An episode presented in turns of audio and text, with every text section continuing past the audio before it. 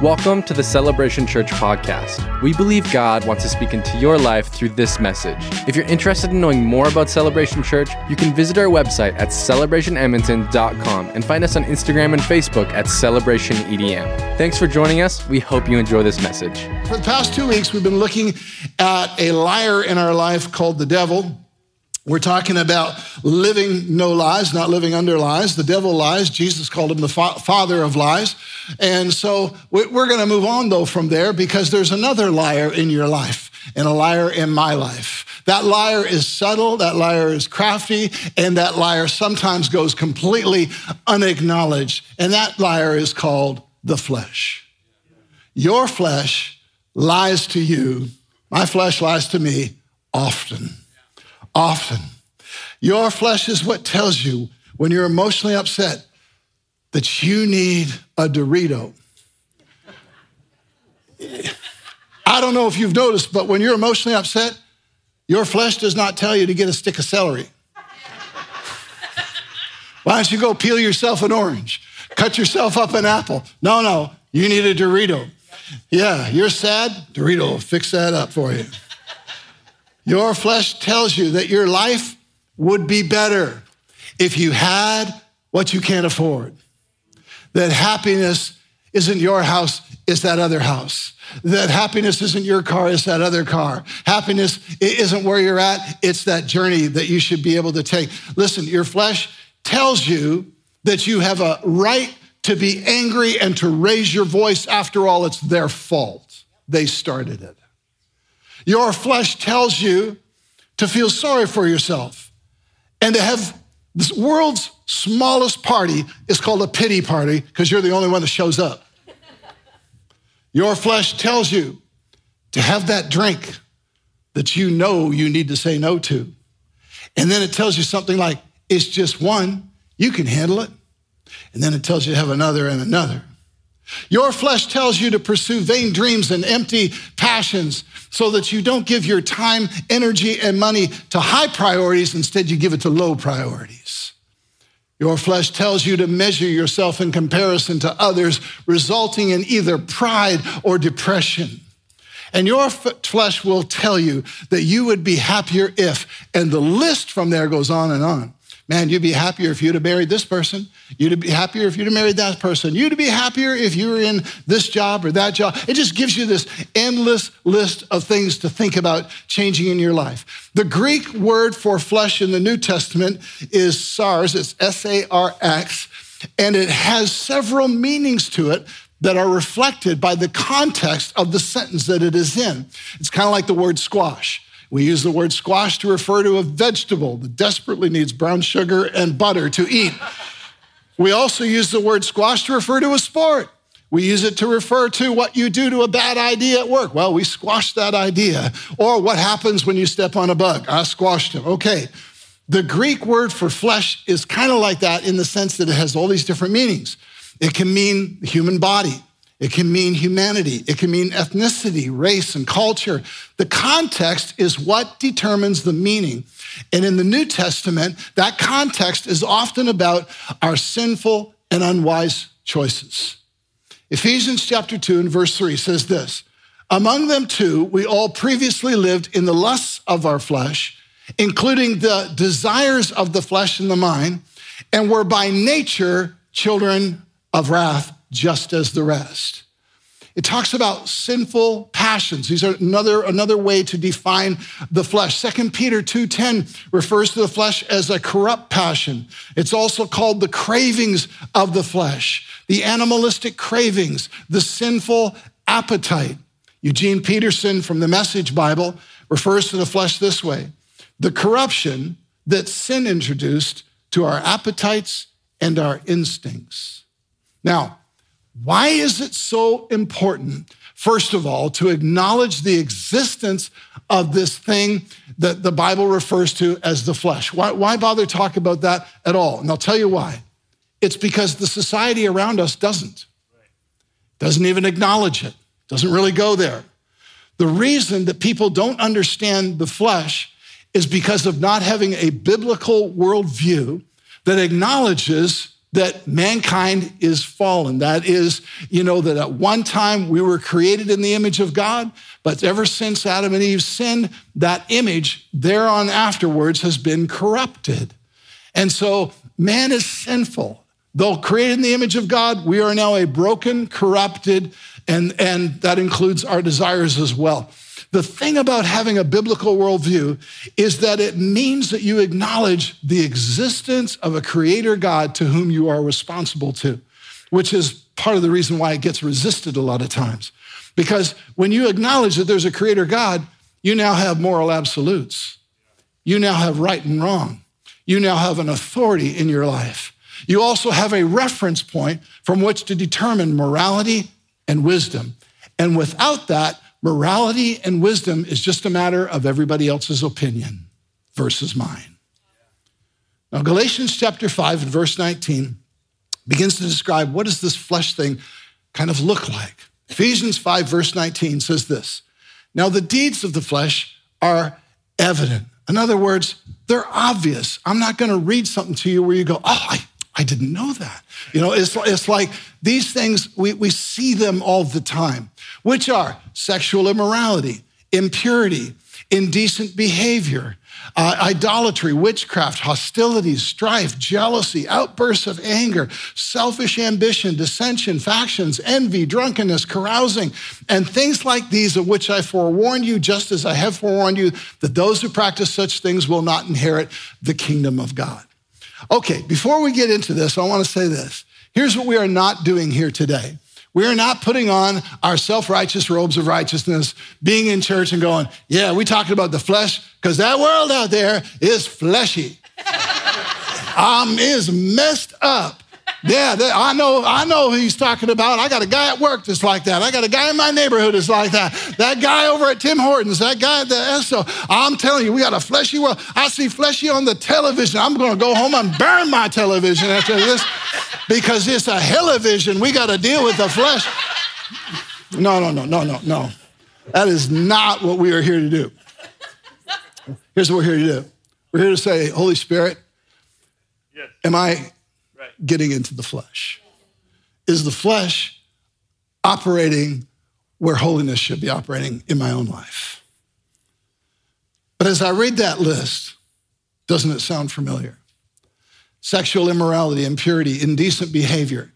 Let me define that to you biblically. Everything sexual that happens outside of the context of the marriage of one man and one woman.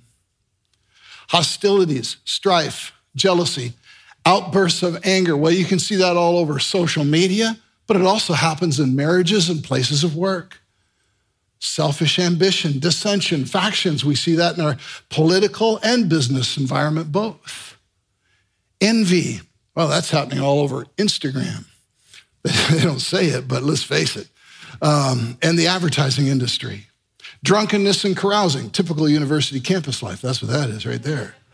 Listen, here's the point you don't have to look far and you don't have to look hard to find manifestations of the flesh, both in society and in our personal lives. Yet, this is what we applaud in society as freedom. It's freedom. Hey, do whatever you want. You know, if it's right to you, just do it.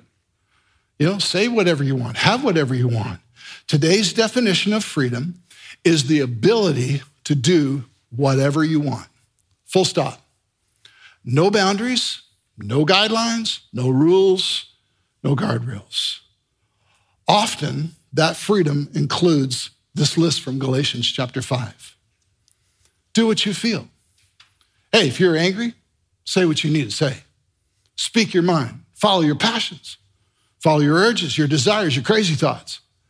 I should be free to do whatever I want if I'm really free. If it's appealing to me, must be okay. You do you. You know, we use phrases like this. Or that Scandinavian song lyric that goes like this No right, no wrong, no rules for me. I'm free. Where's that from? A punk rock band? No, that's Elsa from Frozen.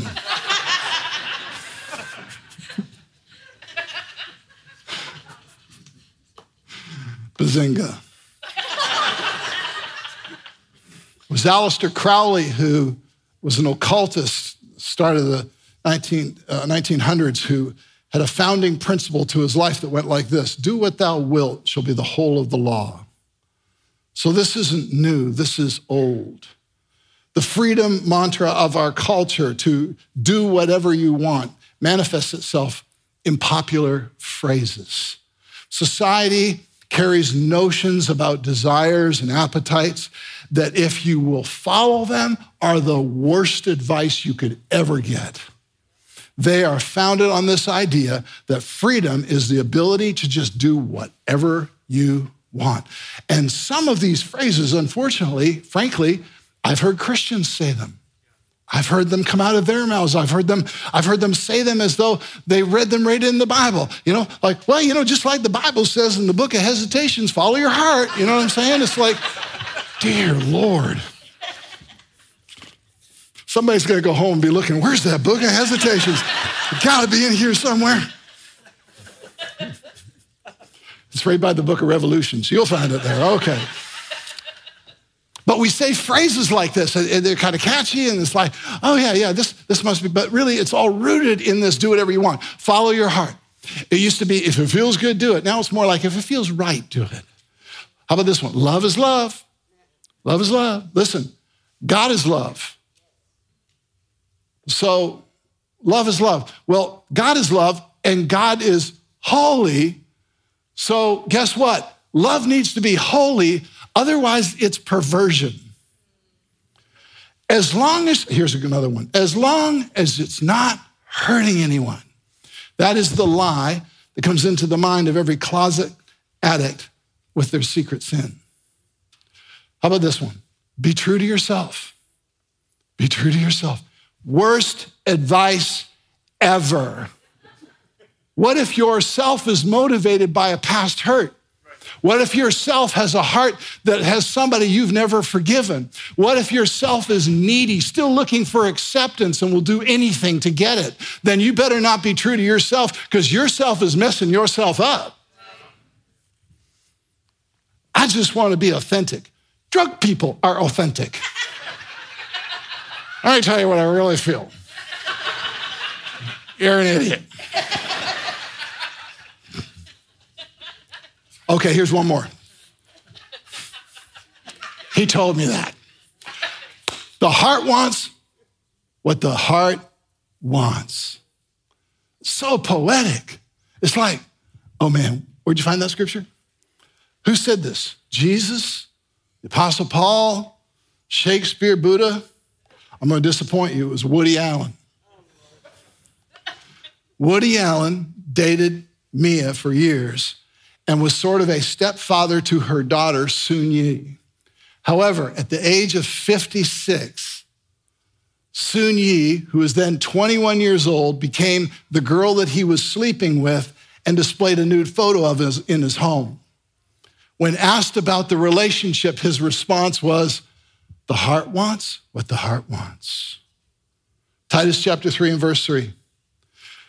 For we too were once foolish disobedient, deceived, enslaved to various lusts and pleasures, spending our life in malice and envy, hateful and hating one another.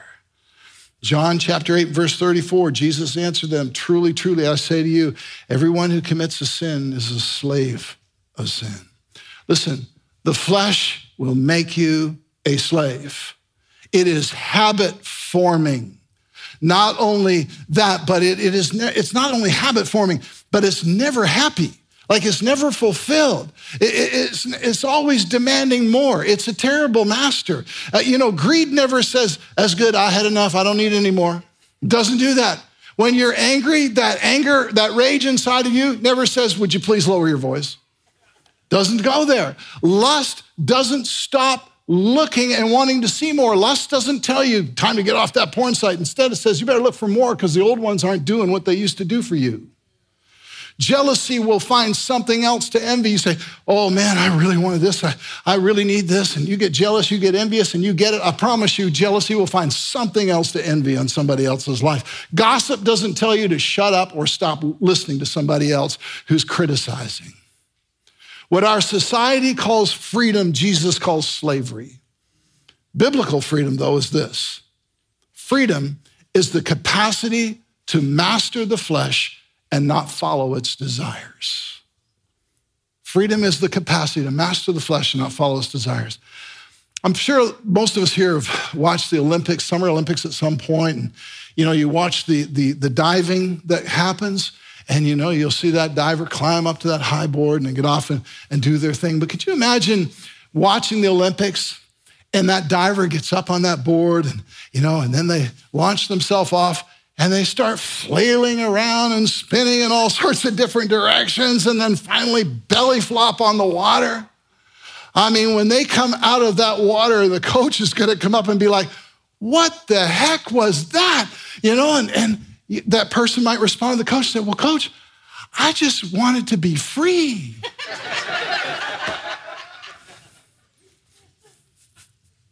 but what do we celebrate?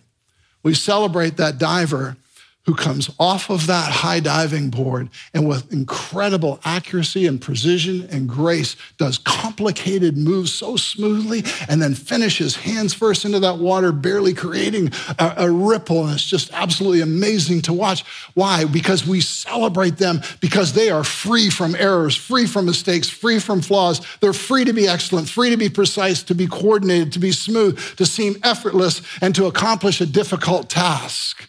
We celebrate them because of what they're free from and free to be. Galatians chapter 5 and verse 13 says, For you were called to freedom, brothers and sisters, only do not turn your freedom into an opportunity for the flesh, but serve one another through love. Galatians 5:22 says the fruit of the Holy Spirit is love and joy and peace and patience and kindness and goodness and faithfulness and gentleness and self control. And then it says this against such things there is no law. Now, those who belong to Christ crucified the flesh with its passions and desires. This is the biblical definition of freedom. It's, it's free to make right choices in life. It's free to follow God and to follow his purpose for your life, to be a Jesus follower. It's free to say no to what would mess up your world. It's free to have self control. It's free to embrace godly character and make godly decisions. You are not a slave. In Jesus, you are free. That's why John 8 36 says, If the Son makes you free, then you are free indeed. I love the phrase, against such things there is no law against such things. In other words, you can never mess up or go too far when you're allowing the fruit of the Holy Spirit to be working in your life. Nobody's going to say, okay, that's enough of that kindness. We, we, you're just too kind. Stop it. Give us a little misery, please. Turn down that kindness. No, no, no. Nobody's going to complain about your patience or your gentleness or your faithfulness, your love, your joy, and oh, you're too happy. You just got to stop being so happy. Get rid of that joy, would you? No, there is no law against these things. Because of all these attributes, they're always celebrated because why? Because they enrich your life and listen, then the lives of everybody else around you. You know, as much as the world around us would like to say that freedom is doing whatever you want, it's actually not celebrated. It's not celebrated. If you've been to a funeral and you listen to the eulogy, let me tell you what they won't say at the eulogy and that they won't sell. They won't, they won't get up there and say, oh, yeah, Bob here, he was drunk most Friday nights and he had quite a, an old porn collection in his basement. And of course, he cheated on his wife and lost that marriage. And he ripped off his business partner as well and had a real out of control temper, but we love Bob. You know, that, that's not what's going to happen. Listen, what happens when we go to the funeral of a loved one? We celebrate things like kindness, generosity, joy, goodness, self sacrifice, how the person blessed and cared for others and that they were a good friend. All of these are choices that we make because in Jesus we're free to make them. Okay, three more points before we wrap up about how to deal with this whole freedom business. First of all, discern your heart before you follow your heart. Discern your heart before you follow your heart the idea of go with your heart sounds good, and it probably would have worked with Adam and Eve before the fall, before they messed up. I think it's God's intention for us to have a healthy, healthy enough heart that we can go with our heart. But when you embrace a biblical worldview, it doesn't work Jeremiah chapter 17 and verse 9 says this The heart is more deceitful than all else and is desperately sick. Who can understand it? Who can understand it? Your heart is not always healthy. I'm not talking about clogged arteries, I'm talking about the spirit of who you are. You know, it can be influenced by things around you, it, it can be carrying carrying all kinds of things inside. I could almost call them little heart diseases where you have hurts from your past, you have fears, you have uh, offenses with people that you've never resolved, you have greed, you have lust. The Bible says, Who can understand it? No wonder it's complicated. And we only find out what's in a person's heart by the choices that they make in life, how they respond under pressure, how they respond when they don't get their way. Proverbs 4:23 doesn't say follow your heart, says quite the opposite. Watch over your heart with all diligence. In other words, your heart is to serve you, but you better watch over it. It's like the image of a gardener, and they've sown some good things that they want to grow, you know, inside that garden. You know, they want to grow some Doritos and they want to grow some whatever it may be. But they're watching over the garden. What for? Weeds, weeds so they can pull them out so they don't leave them in there so they don't mess up the good stuff that they want. That's the image that, that proverbs is talking about. Watch over your heart with all diligence. Your heart is so readily influenced by the circumstances of life that you have to watch over it. I mean you can be tired and exhausted and what's going on inside of you? Oh, i just need to quit. I just need to quit. No you don't need to quit. You need to rest. And after you get a rest your whole attitude will change or you can be discouraged and then just think, I just need to go in a different direction. No, you just need to get encouraged. You can be totally disinterested in something, and two or three of your friends say, Hey, we're going, we're going. Do you want to come? And what happens? Your heart changes. Why? Because of who's going with you. Listen, the thing about your heart is this the heart can develop a passion for things that your head knows would be terrible choices for you.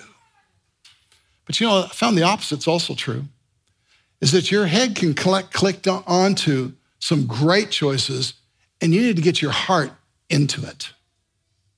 But your head will do this things that your heart won't do. It'll consider options. It'll count the cost. It'll think about how much time and effort it's going to take. It'll consider the obstacles. It'll think about the long range. Where are we going in the future? Man, your heart doesn't do that. Your heart always focuses on immediate gratification. How do I feel right now? What do I want right now? Your head won't. Your head will slow down. Let's think about where we're going to be three years from now. Things that your heart won't do, your head will do for you. Now, where do we mess up with this? You know what? One of the most common areas we mess up with it in is relationships. Relationships. People get attached in their heart when they haven't thought it through with their head. And they, they think a relationship is just a heart decision and can fail to use their head you know, in, in thinking this thing through. And that can be a dating relationship, but I think it could also be a relationship to other things, a relationship even to a job for that matter. And, and not really thinking through the trajectory like, are we on the same page? Are we going in the same direction? And yet we've already given our heart away. And here's what happens if you give your heart away without using your head, you will now use your head to justify your heart. So instead of getting into wisdom and thinking things through, you're just into justification because you've already put your heart there. And so you follow your heart and afterwards find out you should have consulted your head. Second point focus on choosing to do good over feeling good. Focus on choosing to do good over feeling good. It's, we have a song lyric that goes something like this How can it be wrong when it feels so right? Well, Try saying that to a police officer when you've been pulled over for speeding.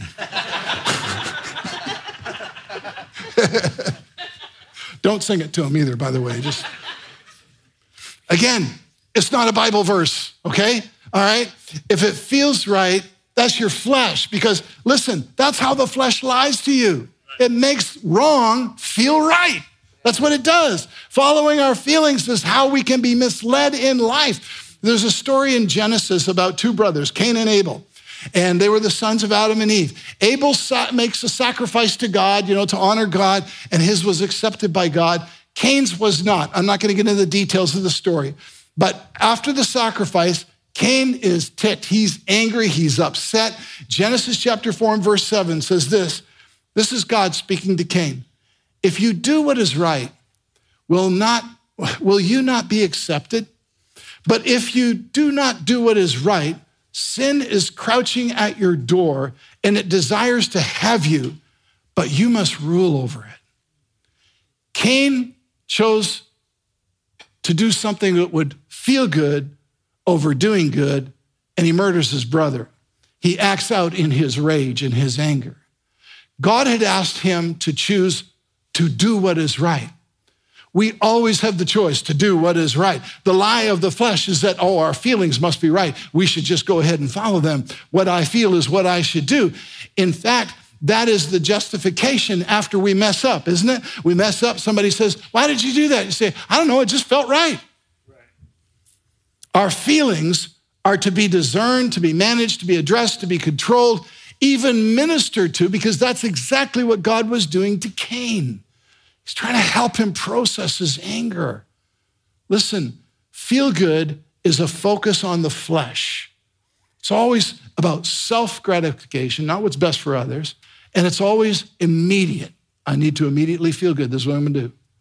There are all kinds of things that we feel good in the moment about that are terrible life choices. Do good is a focus on holiness. And the motivation behind it is this I just want to please the Lord with my life. Of all the things that I want, I want to please the Lord. Holiness, by the way, is the pathway to fulfillment in life. You see, when you do good, you're going to feel good. And you can be making sacrifices. You can be putting others ahead of yourself. You can be saying no to temptation. You can be doing, by the way, all of that, not feeling like doing any of it, but afterwards, words, it always feels good to know that you did the right thing. If Cain would have chosen to follow the Lord and to do good, feelings would have followed him. God said, Will you not be accepted? Acceptance is a good feeling. But he cut himself off from a good thing that God had for him by choosing to do what he felt over doing what was right. Here's the last point, number three. Better to control yourself than to be true to yourself. Better to control yourself than to be true to yourself. You know, it was Freud who pushed this whole idea of be true to yourself. And it was Freud who said that the repression of desires is the basis for all neurosis. To translate that, the reason you're unhappy is because other people are telling you not to do stuff. Well, if that were true, every child under the age of six should be absolutely miserable because parents tell their kids not to do stuff all the time. Shakespeare has a quote in his play Hamlet, and the quote goes like this This above all, to thine own self be true. Wow, once again, sounds like a Bible verse, sounds like a proverb, sounds so poetic. But who in the play Hamlet actually makes that statement? Well, it's a character by the name of Polonius, who is the fool. That's his title. The message of Freud and the fool is this put yourself first. It's the driving message of the flesh. But as we talked about earlier, it's rooted in the fall of man and the original sin and being tempted by Satan. Our immediate desires are not our deepest desires. The flesh will always appeal to immediate, short term self gratification with strong desire, but that strong desire is not your deepest desire. The call of God on our life is to follow Jesus and to realize the fulfillment of our deepest desires in Him, to be able to go through life and to be satisfied, to be able to go through life and to not end it with regret, to be able to do life and to be able to be have a sense of fulfillment, a sense of, I did what God put me on this earth to do. I fulfilled God's purposes in my life. I lived in a way that honored God, that one day I'll cross that line and hear, Well done, good and faithful servant. How are you going to get there? By choosing, as the Bible says, the narrow road, which is the path to life, not the wide one with no rules where you just do whatever you want. You said, That's the one to destruction. I'm going to go on a narrow road. By taking up your cross and following him, as the scripture says, by denying yourself, by mastering sin, by losing your life in order to find life. These are the scriptural bases of saying, I'm not going to let the flesh lead my life. I'm going to follow the Spirit of God and live in godliness and live in the reward of that.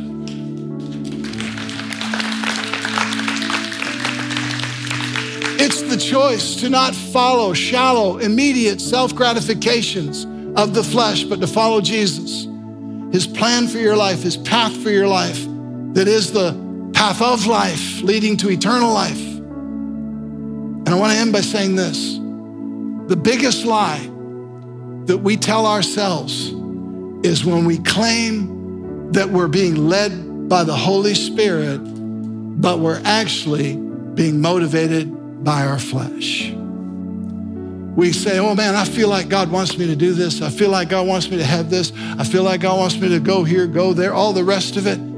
But it's rooted in fear, or it's rooted in anger, or it's rooted in a, a hurt from the past, or, or greed, or, or lust. It's rooted in things in the flesh. But, but in our Christian culture, it's so easy to pick up the lingo, and now we attach spiritual lingo to fleshly decisions but it doesn't make them, it doesn't make them right. It doesn't make them right. And in the end, what reveals the difference between the two will be the fruit of our actions. Be the fruit of our actions. It's like, I made this decision. I said it was God, but where has it led me? Let's stand as we take time to pray.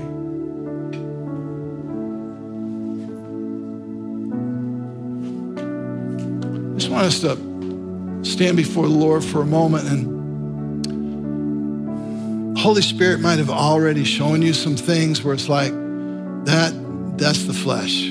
That that that's what's going on here. That's that's what's happening. I believe there might be some people here today that as we talk about the flesh and we talk about it making you a slave that Right now, you're a slave to something. Something going on in your world that you used to think was your decision. Now it's your impulse. You used to think, I can handle this, but now it's handling you. And I, I just feel led to, to pray specifically for, for those who are here in that situation.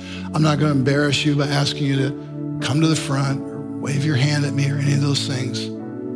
I'm just going to ask you to open up your heart to God and acknowledge to Him that you need Jesus to set you free.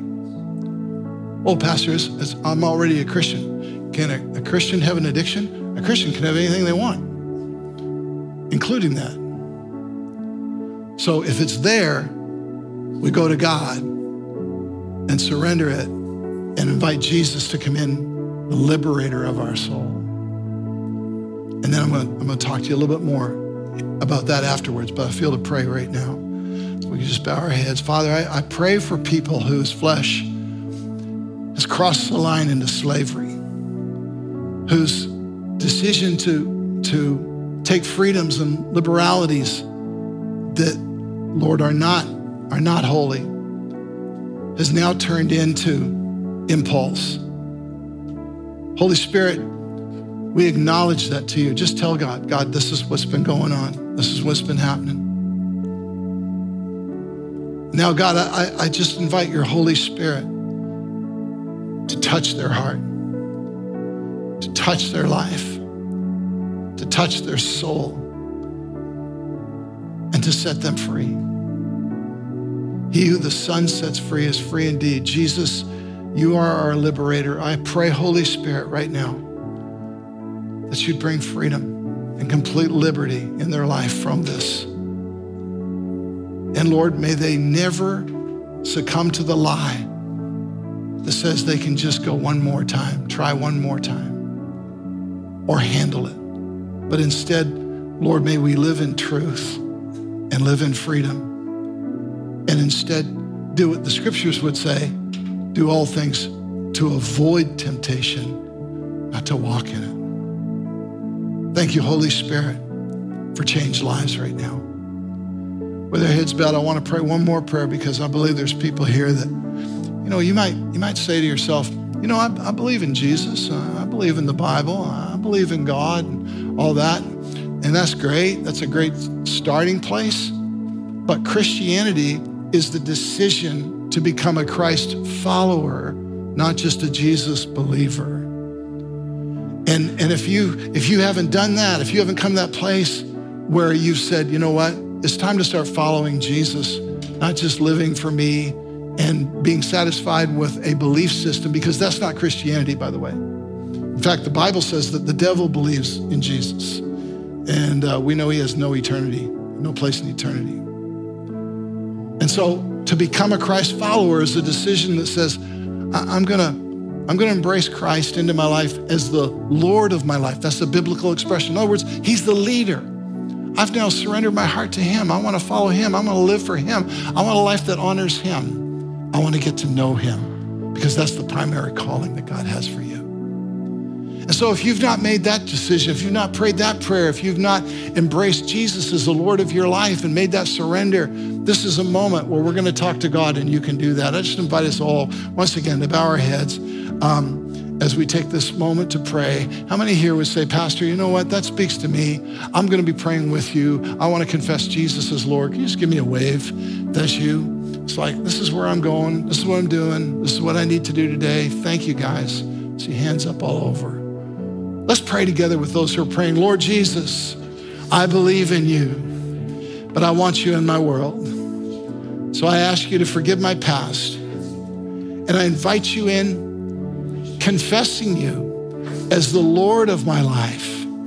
I'm going to follow you with all of my heart from this day forward. In Jesus' name, amen and amen. Thanks for listening with us today. If you enjoyed it, check out more messages like this at celebrationedmonton.com or on the Celebration Church mobile app. If you'd like to partner with us financially, you can give on our website at celebrationedmonton.com. Come back next week to hear another great message.